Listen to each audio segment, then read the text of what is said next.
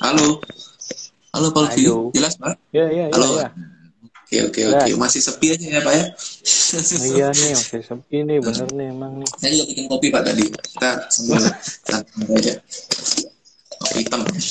Waduh, demen Oke, eh, mungkin eh, ini aja Pak. Mungkin eh, untuk awal boleh Pak diperkenalkan eh, Bapak siapa dan mungkin lebih tadi kan sempat saya singgung juga terkait eh, reksadana. Sebenarnya kita kan eh, di komunitas kita sebenarnya kurang terlalu bahas banyak tentang reksadana. Eh, jadi Hmm. makanya kita coba undang Pak Lutfi supaya eh, ada op- apa istilahnya pembu- pembukaan tentang reksadana seperti apa baru kita bahas nanti lebih mendetail eh, terkait reksadana apa jenisnya dan eh, seperti apa yang sesuai dengan eh, periode apa istilahnya fluktuatif seperti ini. Nah, eh, mungkin sebelumnya eh, saya menga- masih menganggap reksadana itu eh, apa istilahnya kompleks gitu ya. Eh, mungkin Pak Lutfi bisa mengintroduce dulu eh, Pak Lutfi eh, pribadi dan juga sedikit tentang, tentang apa sih reksadana. Oh, oke masih melingkar-lingkar. Loading Halo? ya Pak? Jelas Pak? Gas, gas. Oke, oke. Mungkin eh, silakan Pak Lutfi untuk disampaikan eh, Oh. tentang Pak dan juga sedikit tentang introduction tentang reksadana. Oh gitu, baik Mbak Dwi. Eh, sebelumnya eh, pagi teman-teman, Eh, nama saya Lutfi. Eh, saya saat ini bekerja di apa namanya di Mirae Aset Aset Sekuritas. Nah dan itu eh, di sini di Mirae itu bukan hanya ada kita tahu tentang trading saham aja, tapi di sini ya, saya di sini di bagian Max Fund. Max Fund itu eh, apa namanya? seperti upward-nya lah yang kalian mungkin gak pernah dengar lah banyak di luaran sana tapi ini Hmm. Max Fund sendiri itu punyanya Mirai jadi jadi nasabah di Mirai itu gak hanya trading jadi mungkin ah, ada bisa alokasikan asetnya ke reksadana gitu Pak Dwi nah ya sih di sini ber- bergabung dengan Mirai ya walau masih dua tahun sih Pak gitu tapi Hmm, ya. pengalaman untuk reksadana ya udah mungkin sekitar lima tahun enam tahun lah gitu Udah sejak Hmm. awal saya bekerja sih dunianya nggak jauh-jauh sama reksadana lah Iya, iya. gitu memang lama lama di banking pernah Hmm. Di aset manajemen juga gitu ya di dunia-dunia dua itulah Dwi Siap, siap, Gitu. siap, siap. Nah, makanya saya undang Pak Lutfi sini karena Pak Lutfi lebih berkecimpung di dalam eh, apa ya, instrumen yang lebih mendalam dibandingkan eh, saya pribadi karena eh, instrumen reksadana itu kan tadi sempat saya bilang adalah lebih kompleks daripada saham. Kalau mungkin satu sendiri eh, ada reksadana saham juga ya nanti kita coba bahas. Tapi kan nanti eh, ada di beberapa berapa persen berapa persen yang harus eh, ada di instrumen reksadana. Apalagi eh, kemarin sempat ada isu-isu reksadana yang tutup dan lain sebagainya ataupun gagal bayar dan lain sebagainya itu juga nanti eh, bisa eh, kita diskusikan lebih lanjut. Kebetulan ada beberapa pertanyaan tentang itu. Tapi eh, untuk pertanyaan eh, pertama mungkin eh, secara singkat itu eh, reksadana itu apa sih Pak? Mungkin tadi saya sempat singgung sedikit ya terkait dengan ada berbagai macam instrumen di dalamnya. Tapi mungkin Pak Lufi bisa menjelaskan apa menambahkan lagi eh, dari penjelasan tadi. Oh gitu baik. Jadi reksadana sebenarnya itu reksadana itu apa? Sebenarnya sih apa namanya eh, kita punya dana eh, untuk diinvestasikan dan itu tidak mungkin kita mungkin kayak yang masih apa namanya belum belum paham banget gitu kan untuk apa eh, untuk berinvestasi itu biasanya di reksadana itu tujuan yang awal lah gitu. Jadi reksadana itu sendiri sih sebenarnya uh, misalkan kita punya dana dan kita tidak tahu mengelolanya gimana dan di situ dananya itu dititipkan di fund manager Pak Dwi gitu. Hmm. Nah, fund manajernya itu uh, apa di Indonesia banyak sekali sih Pak Dwi itu dari yang mau asing sama mau yang lokal gitu. Dan juga di reksadana itu jenisnya tuh ada empat Pak Dwi gitu. Yang pertama uh, reksadana money market itu dananya ditaruh di deposito atau di bawah obligasi di bawah tiga tahun. Tuh dan ada lagi lanjutannya reksadana yang kedua tuh reksadana pendapatan tetap. Nah, di reksadana pendapatan tetap ini dananya 80% dari portofolio reksadananya itu ditaruh di uh, obligasi uh, corporate atau obligasi negeri yang kayak disebut FR begitu Pak Dwi. Dan juga ada reksadana campuran dan di sini 50 persennya itu di saham dan 50 persennya lagi di apa uh, pendapatan tetap dan yang terakhir hmm. itu ya resikonya yang kita udah pasti orang tidak sabar itu di reksadana saham sih Pak Dwi. Jadi 80 persennya portofolionya itu ada di saham sih Pak. Gitu. Paling ini ya, paling, paling populer dan paling fluktuatif juga ya, kalau reksadana saham. Nah, iya. tapi ini Pak, tadi kan sempat disinggung ya, kata obligasi perusahaan di uh, reksadana pendapatan tetap ya. Nah itu mm -hmm. uh, saya kira selama ini obligasi pendapatan tetap, pendapatan tetap itu hanya uh, ada FR atau ORI atau sukuk di sana. Ternyata ada obligasi perusahaan juga di dalamnya. Ada pak, ada ada resa hmm. apa uh, di dalamnya ada uh, obligasi PT ya perusahaan swasta juga ada. Menurut mungkin menurut fund manajernya itu yieldnya bagus dan bunganya bagus dan prospeknya bagus sih mereka akan masuk sih pak ke sana sih pak gitu. Hmm untuk tapi kan obligasi perusahaan juga ada yang ini kan ada yang default juga ada yang D atau C kan tapi berarti itu nggak nggak masuk ya Nggak, jadi sebenarnya si si fund manager itu punya kriteria sendiri. Kriterianya itu dari apa namanya uh, yang disebut uh, dari mungkin lagi dari lembaga Pevindo. Itu kan hmm. biasanya tuh rata-rata ngambilnya A gitu sih Pak. Pevindo sama satu lagi apa gitu saya lupa gitu supaya ada rating obligasinya itu itu sih pak untuk uh, perusahaan gitu. Nah itu itu lagi uh, sama tadi follow follow up questionnya adalah ini ada juga di sini uh, cara melihat si manajer investasinya ini si A dan si B itu yang bagus. Mana tadi kan ada yang lokal ada yang asing gitu ya. Nah yeah, kira-kira uh, ada yang spesifik supaya kita bisa ya sekarang kita gini deh. Nggak nggak bisa kita percaya 100% misalnya BUMN itu pasti bagus kan oh. belum tentu gitu loh semua belum oh, tentu. Uh. jadi kinerja tahun lalu itu juga apakah uh. bisa nah kira-kira ada apa ya trik atau apa gitu mungkin ya uh, tapi oh, mungkin mungkin bisa dikasih bayangan pak bisa dikasih uh, kalau untuk apa namanya pemilihan MI ya mas ya gitu ya kita mau hmm. masuk ke mana gitu kan MI untuk hmm.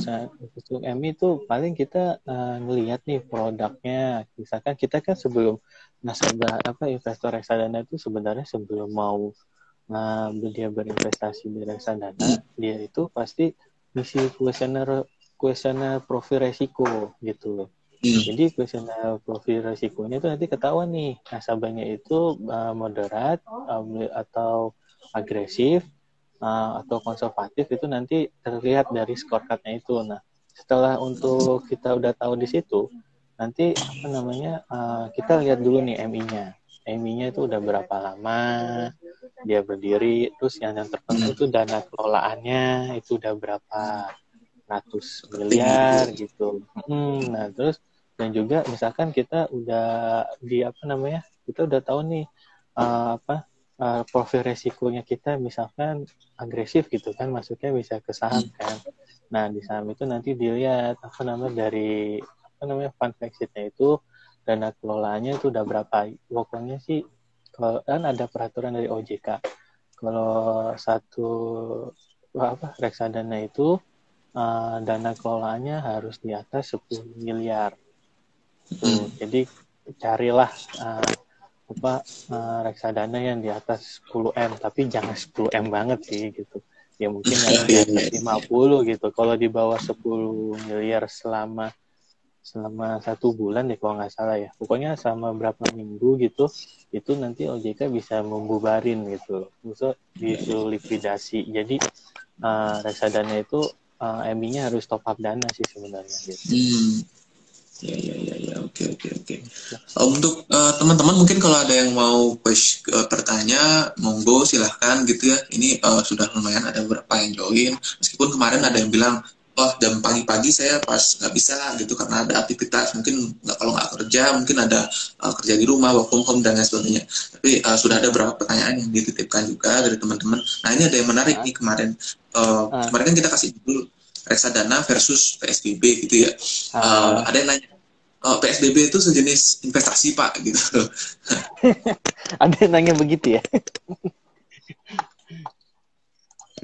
Kira-kira kalau dari pandangan Pak Lutfi ya terkait uh, PSBB dan uh, apa ya mungkin investasi secara umum ataupun uh, fokus ke reksadana. Nah kira-kira uh, gimana Pak? Uh, apa istilahnya? Kan Pak Lutfi yang lebih di uh, apa namanya di industri sana. Kira-kira uh, apa kira-kira isunya yang terjadi? Atau apakah white and still white, uh, masih white and see? Ataupun juga sudah ada uh, apa ya rekomendasi-rekomendasi ter terkait gitu dalam kondisi nah, kalau dilihat dari P ya kalau dilihat dari PSBB yang pertama yang pada bulan April ya PSBB pertama itu ya itu apa namanya di industri reksadana sih malah uh, nasabah tuh banyak juga sih masih yang masuk hmm, gitu ya? iya uh, dan juga untuk yang trading untuk trading saham di Mire sendiri sih khususnya juga membludak gitu jadi uh, kalau yang pertama ya itu uh, dana dana masuk tuh cukup lumayan besar di kita gitu hmm. nah tapi yang kemarin ini kan itu istilahnya PSBB-nya mendadak ya bikin yeah, yeah. gitu itu diumuminnya malam marketnya juga besokannya langsung merespon negatif gitu yeah, karena sih nah, kemarin sih ada beberapa nasabah kita yang juga ikutan akhirnya ikutan redeem juga sih mas Dwi untuk dia ada redeem juga uh, uh, redeem mungkin dia redeem apa uh, melihat harga saham murah jadi mungkin bisa buat beli saham sih Mas Dwi gitu. Oh, iya, iya. iya. Jadi apa namanya uh, untuk apa namanya peluang di reksadana ini eh di PSBB ini ya kalau ada peluang harga koreksi ya kita sih wajarnya sih kalau punya dana masuk sih nggak apa-apa sih masih untuk berinvestasi karena apa namanya makin murah makin bagus kan gitu. Ya betul betul. Mungkin murah mungkin bagus. Tapi asal nggak terus terusan murah ya pak? Harus uh, iya sih. gitu ya. masih iya gitu. Tapi kan tadi ada beberapa jenis tuh reksadana.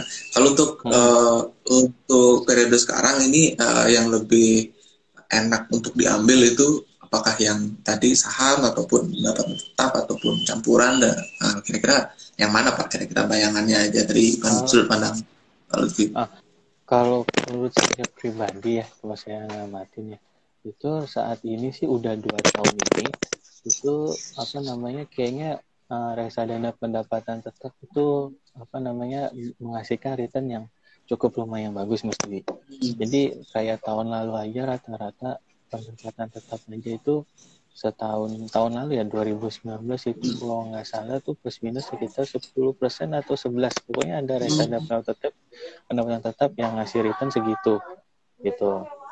Sedangkan sahamnya kan tahun lalu minus ya, ya gitu. nah, nah kalau kalau dilihat sih tahun ini sih uh, masih di pendapatan tetap sih masih oke okay ya. Kalau di tempatku bekerja ini yaitu date-nya aja nih pendapatan tetap itu itu sekitar nah, ya sekitar tujuh persen lah. Rata-rata hmm, iya. tujuh persen. Ya tujuh persen. Ini tujuh persen di bulan sembilan ya.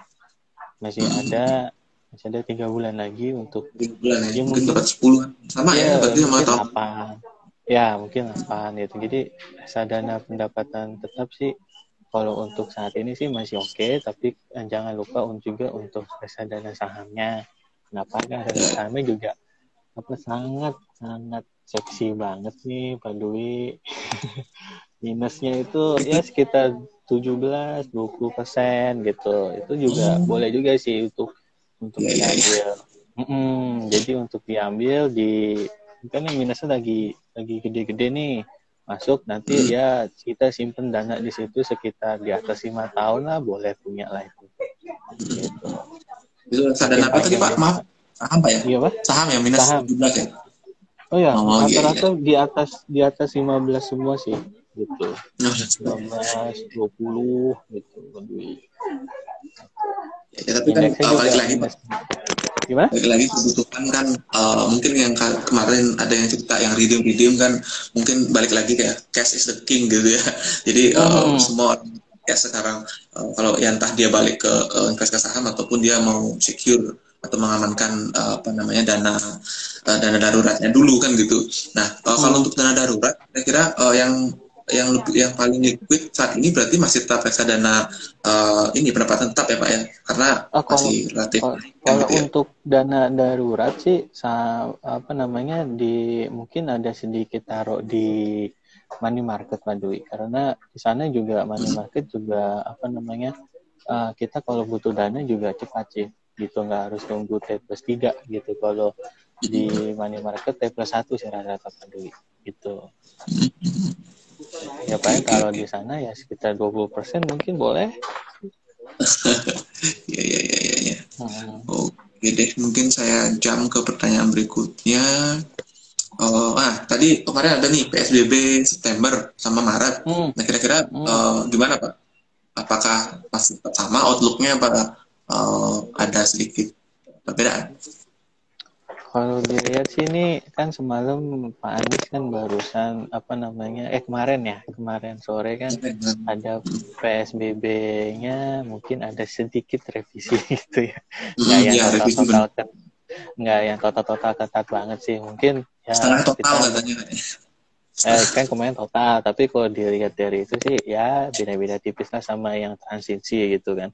Dan sih mungkin ya kalau saya lihat sih kalau responnya sih nanti berharap uh, positif ya Pak Dwi ya. Karena tidak seperti yang dipikirkan oleh apa namanya uh, market yang kemarin-kemarin gitu kan. Kemarin sih kalau saya melihat melihat sih ya terlalu lebay sih merespon.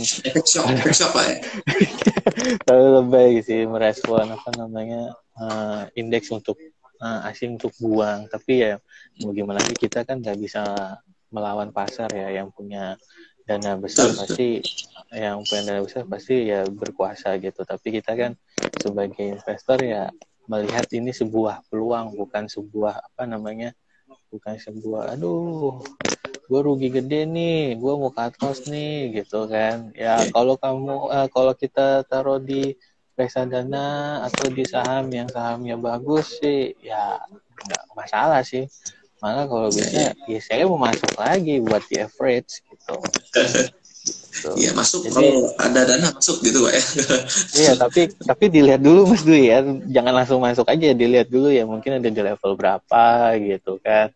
Ya mungkin kita masih ada dana misalkan seratus ribu gitu kan ya dibagi hmm. dua puluh persen dua puluh persen nanti tungguin lagi gitu ya betul, betul, betul. Di, di average sih intinya sih di average tapi kita melihat apa namanya melihat indeks uh, turun begitu dalam nggak usah shock-shock banget lah nggak usah bikin status lebay lebay lebay lebay gitu. kita pokoknya intinya kalau ada kayak gitu ini kesempatan emas sih ini sih ibarat kata dikasih dua kali nih kesempatan untuk hmm. bisa maju jadi fast track jadi orang kaya fast track jadi orang kaya benar benar iya iya iya Nah tadi kan uh, sempat dibahas Pak uh, sedikit tentang reksadana saham.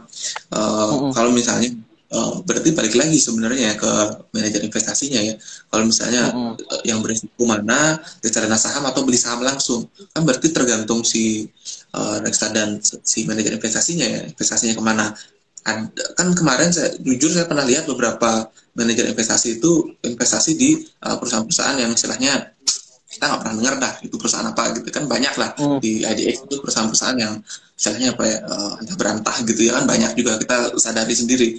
Nah uh, itu juga yang banyak uh, jatuh di sana uh, manajer investasinya. Tapi berarti sebenarnya yang me, apa istilahnya yang men, menentukan itu lebih berisiko apa enggak itu berarti individunya sendiri ya pak ya mm, benar mas Dwi. Jadi untuk apa namanya kalau itu kan kita kan sebagai nasabah kan apa namanya kita ngelihat dulu nih MI-nya yang punya latar belakangnya siapa terus berdirinya udah berapa lama dana kelolaannya sudah berapa gitu kan. Ya kita lihat nih kalau apa namanya oke okay, ya kita bisa untuk masuk sih Pak Dwi. Untuk di tapi kan udah dimasukkan berarti kan uh, si nasabah itu sudah percaya kepada manajer investasi tersebut udah pasrah lah dananya itu udah dimasukkan.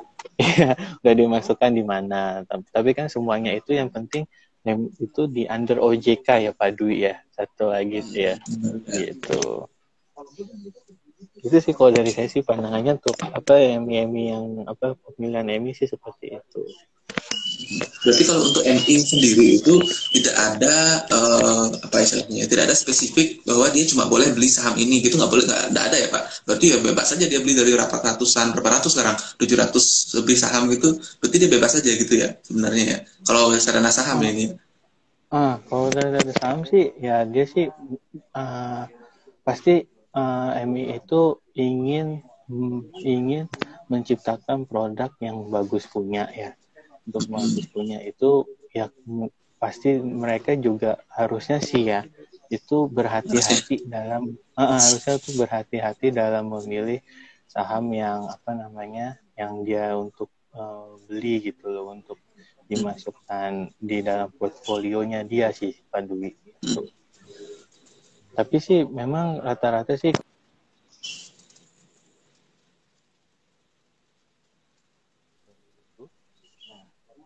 Halo? Iya. Halo, kok sempat hilang ya? Rata-rata tadi apa, Pak? Rata-rata, oh ya rata-rata ini sih apa namanya, uh, MI, MI-nya itu apa namanya, hmm, masuknya tuh yang, yang, yang apa, yang top 5 lah, yang ditaruh di apa namanya, di depan flagshipnya gitu. Hmm, ya ya benar-benar ada yang flagship ya, yang proporsinya ada yang gede itu pasti perusahaan-perusahaan yang istilahnya apa ya secure gitulah ya bisa dibilang ya, ya. yang uh, apa ya uh, paling ada ada ya. ada second lender itu juga boleh juga sih pasti dia punya barang second lender tapi dilihat lah gitu untuk apa namanya saham-saham tersebut gitu. Soalnya bikin Emi sih saat ini sebenarnya sangat sulit sih Pak Dwi. Mungkin mereka juga harusnya berhati-hati banget gitu. Ya, betul. Harusnya sih berhati-hati gitu. Ya. Maka apalagi semakin ke sini ke sini udah banyak ini ya banyak apa ya banyak yang mengkontrol mereka lah. Termasuk juga dari kita kita dari dari investor juga kan uh, bisa juga uh, mereka dari oh, iya. Okay. Uh, eh, apalagi tadi kemarin ada juga nah ini oh tadi ya masih masih masih banyak sih yang nanya pak karena mungkin kita lebih ke saham ya eh, ke, hmm. komunitasnya karena tanya tentang uh, perusahaan-perusahaan yang uh, tidak liquid di reksadana tadi sudah dibahas sih sebenarnya uh, di beberapa reksadana saham itu ada yang tidak uh, liquid. Berarti uh, dari aspek uh, regulasi kan tidak ada tadi sempat disinggung. Nah, tapi kalau misalnya uh, apa namanya uh, untuk periode seperti ini apakah di Indonesia berarti belum ada ya Pak? Kalau di US itu kalau nggak salah saya pernah baca kita bisa nyusun sendiri gitu mau reksadananya seperti apa gitu. Di sini belum ada ya Pak ya? Kalau hmm, apa, saya belum pernah sudah sih. Saya sih belum pernah dengar ya tapi gitu. ah.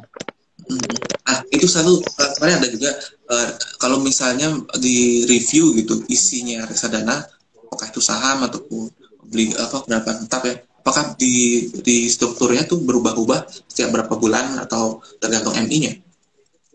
Di struktur apa namanya rulesnya di dalam reksadana misalkan penanggung tetap atau di saham gitu ya pak? Yang stabil ya? Gitu? Gimana pak? Halo, ya uh, penanggung tetap lebih stabil. Kalau yang saham berarti uh, berubah-ubah per bulan ganti apa jangan per hari ganti isinya? Oh, kalau itu kalau itu sih tergantung dari emi sih Pak. Pasti emi itu juga apa namanya uh, ya dia pasti punya target sih Pak Dwi gitu kan punya target dia juga enggak mungkin ada yang trading day ada yang dia melihat ada yang mungkin beberapa bulan dia di review gitu sih Pak soalnya di di prospektus itu saya belum pernah nemu sih dia kasih hmm. uh, itunya nah, seperti itu apakah dia day trade atau seperti apa cuma ada proporsi-proporsinya aja kan. Uh, itu sebenarnya dapurnya Emi sih. Gitu pak. Uh, dapurnya Emi gitu. Jadi ya maksudnya tapi kalau saya ngobrol ya sama Emi itu ya mereka ya ada yang apa ada yang ada yang trading day ada yang ada yang untuk yang mungkin dia harus target berapa gitu baru dilepas sahamnya gitu. Berarti itu dapurnya dia ya. Sebenarnya sih kalau uh, kita di era keterbukaan kayak gini ya pak sebenarnya kalau saya bisa sarankan ke OJK ataupun uh, apa namanya kali MI itu kan di bawah OJK ya? Di bawah OJK apa B apa di iya, ini? Iya OJK. di bawah pengawasan OJK pak.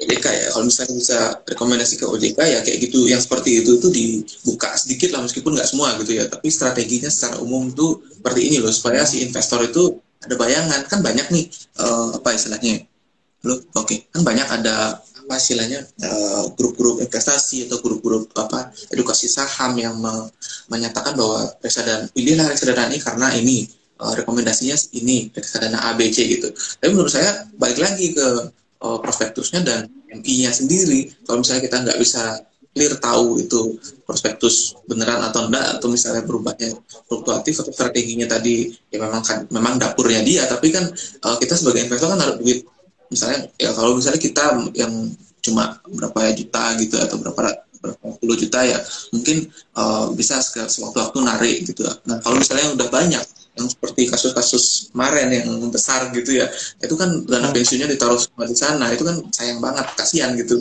orangnya hmm. yang sudah percaya pada satu uh, istilahnya apa ya, instrumen investasi yang sebenarnya bukan bodong gitu loh kan kan bukan bodong gitu investasi kan investasi benar-benar diregulasi itu juga hmm. sama asuransinya juga sih nanti kita coba akan ada sesi-sesi satu sesi khusus sudah ada yang untuk bahas investasi uh, asuransi itu mungkin juga nanti bisa masuk ke sana ya pak ya Ah. Mungkin Pak Lutfi ada tambahan Pak terkait itu Pak. Kalau ada.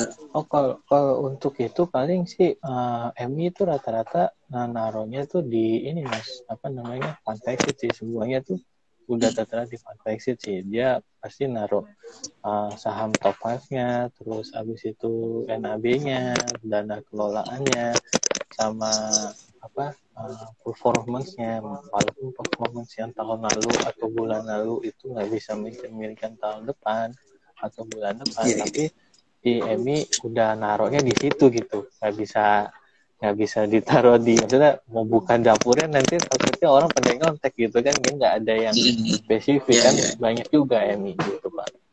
Gitu. ya ya ya mungkin nanti ada MI-nya yang ini ya apa menganut uh, Lock and Hong gitu. MI sleeping investor gitu. jadi dia beli saham udah tidur gitu ditinggal aja. Uh, ada juga sih ada, gitu. ada, nggak sih kira-kira seperti mungkin ada ya yang dia pasif gitu ya pasif sih ada ya pasti ada ya. Tapi ya saya sih nggak tahu terlalu banyak ya tapi kalau saya yang apa tahu dari dari teman-teman MI kalau ngobrol ya seperti itu Mas Dwi. Ada yang di trading ada yang apa namanya berapa apa nunggu berapa dia punya target di saham tersebut atau dilihat dari PE atau laporan keuangannya gitu dan prospek ke depan perusahaan yang dia beli sahamnya seperti itu Pak. Mungkin itu ya Pak ya. Mungkin dari dapur tadi ya dapurnya MI tadi ya. Jadi kita mungkin coba uh, kalau Pak Rufi ada rekomendasi siapa nih MI ada yang bisa diajak ngobrol kita coba undang ke sini nanti ya.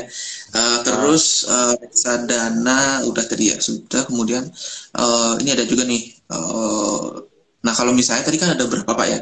Kalau misalnya kira-kira uh, reksadana apa sih yang cocok untuk uh, apa ya investment goals atau uh, tujuan investasi tertentu? Misalnya untuk jangka pendek apa yang panjang apa atau jangka menengah? Tadi mungkin sebenarnya sudah disampaikan sekilas sih tapi mungkin bisa di uh, apa ya istilahnya dipertegas lagi atau dielaborasi lagi. Mana kira-kira yang cocok untuk, berbagai apa ya kebutuhan gitu ya terkait dengan investasi. hmm. Ya, kalau untuk kita mau investasi mungkin di uh, yang pendek itu yang mungkin 1 sampai tiga itu Pak. Itu bisa masuk ke reksadana money market pak. Gitu. Hmm. gitu. Nah terus 3 sampai lima itu kan uh, tiga satu eh, satu sampai lima lah.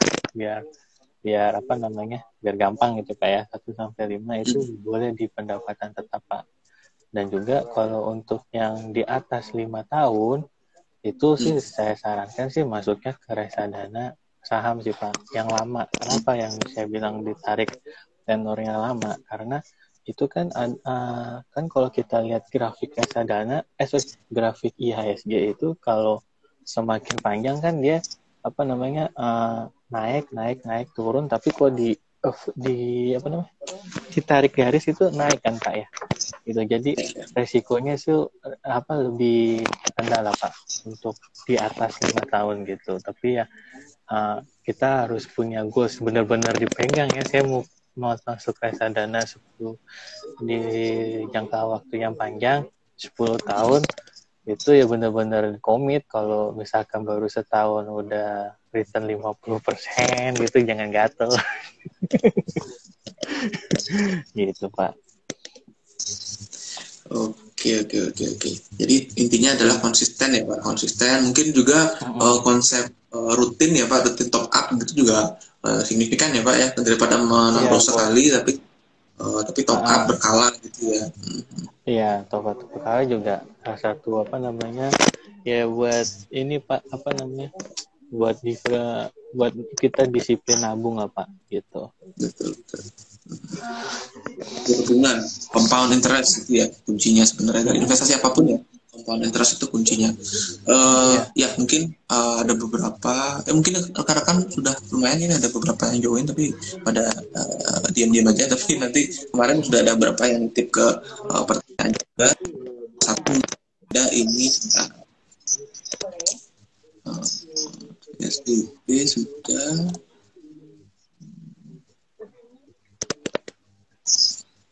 Nah, ini? Pak Dwi, hari ini udah dibuka nih marketnya nih. Gimana Pak? Marketnya udah dibuka. Sudah buka ya Pak? Oh ya sudah sembilan. Gimana Pak? Gimana Pak? Langsung, Saya belum cek. Langsung plus turun ya? Sepersen Pak. Oh naik ya satu ya? Oh iya naik iya, satu Memang ini cuan pagi nih berarti kita ya beneran cuan pagi. Ada berapa ya semoga pada cuan lah. Bukannya kita kalau apa namanya kalau untuk uh, investasi di saham atau di reksadana saham sih kalau melihat peluang apa namanya uh, merah kemarin sih nggak usah stres panik atau gimana gitu betul, biasa aja gitu malah itu sebagai apa namanya sebagai ya itu kesempatan emas sih pak gitu. Ya nasabah saya sebenarnya kemarin tuh dari bulan 4 sampai bulan ke, sampai kemarin ya sebelum heboh itu dia tuh udah untung 10 persen. Gitu karena kemarin dalam dua hari langsung hilang uangnya. Untungnya Waduh. tapi kan belum saya belum belum dijual. Jadi ini masih ada potensi naik naik lagi sih Dwi gitu ya aja udah persen ya mudah-mudahan cepet lah nih baliknya. Gitu. Ya, ya, ya. intinya mental itu penting ya pak. Jadi jangan cepat-cepat apa istilahnya hmm. jangan cepat-cepat narik dana ataupun apa. Jadi tetap aja optimis kalau misalnya sudah uh, sudah apa istilahnya sudah paham dan juga tahu itu apa istilahnya itu investasi yang instrumennya baik ya pasti akan hmm. akan kembali gitu ke naik gitu ya.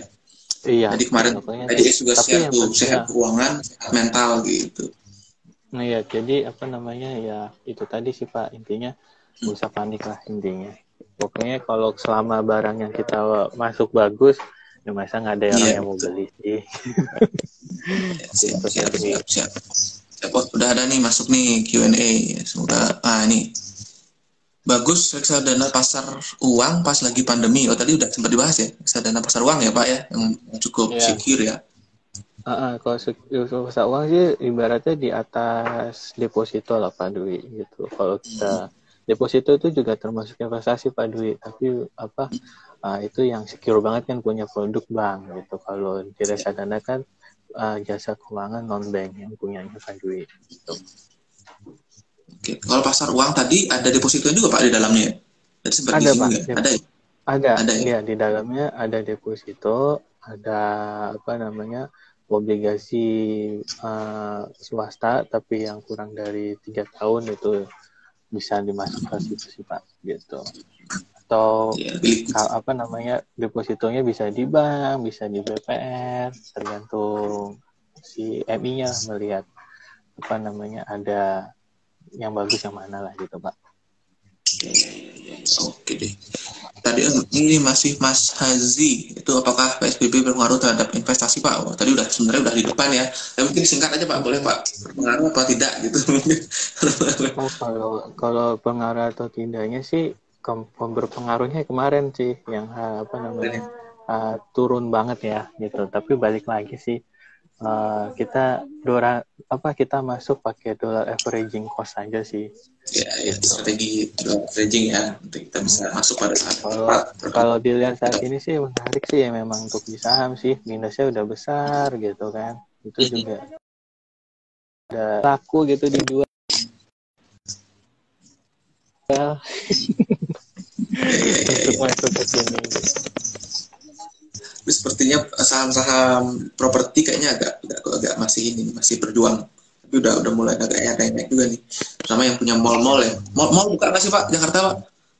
Mall sih kemarin kalau dilihat dari peraturannya PSBB yang kemarin udah di direvisi mungkin diperbarui sama Pak Anies sih mall boleh buka tapi kayaknya nggak boleh ada yang makan di situ sih kayaknya Oh, gitu, gitu. Karena yang Tapi- lebih ini ya, lebih ditekankan ya. Iya, tapi sih kalau saya lihat sih sekarang orang apa tren pergi ke mall itu udah nggak kayak zaman dulu sih Pak Dwi.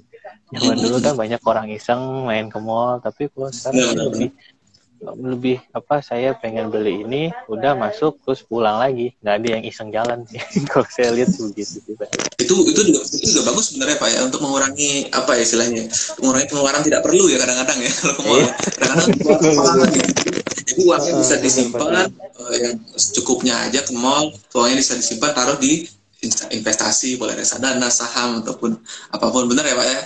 Betul ya Iya pak? benar Hmm, benar-benar. gitu. Iya Oke, mungkin itu ada pertanyaan lagi nggak nih masih belum sih Eh, paling saya mau tadi ada yang ketinggalan pertanyaannya bentar belum ketemu Eh, Berarti kalau untuk memulai ini ada Pak. Eh, oh ada nih properti masih lagi masih lanjut sih Mas Azi ini.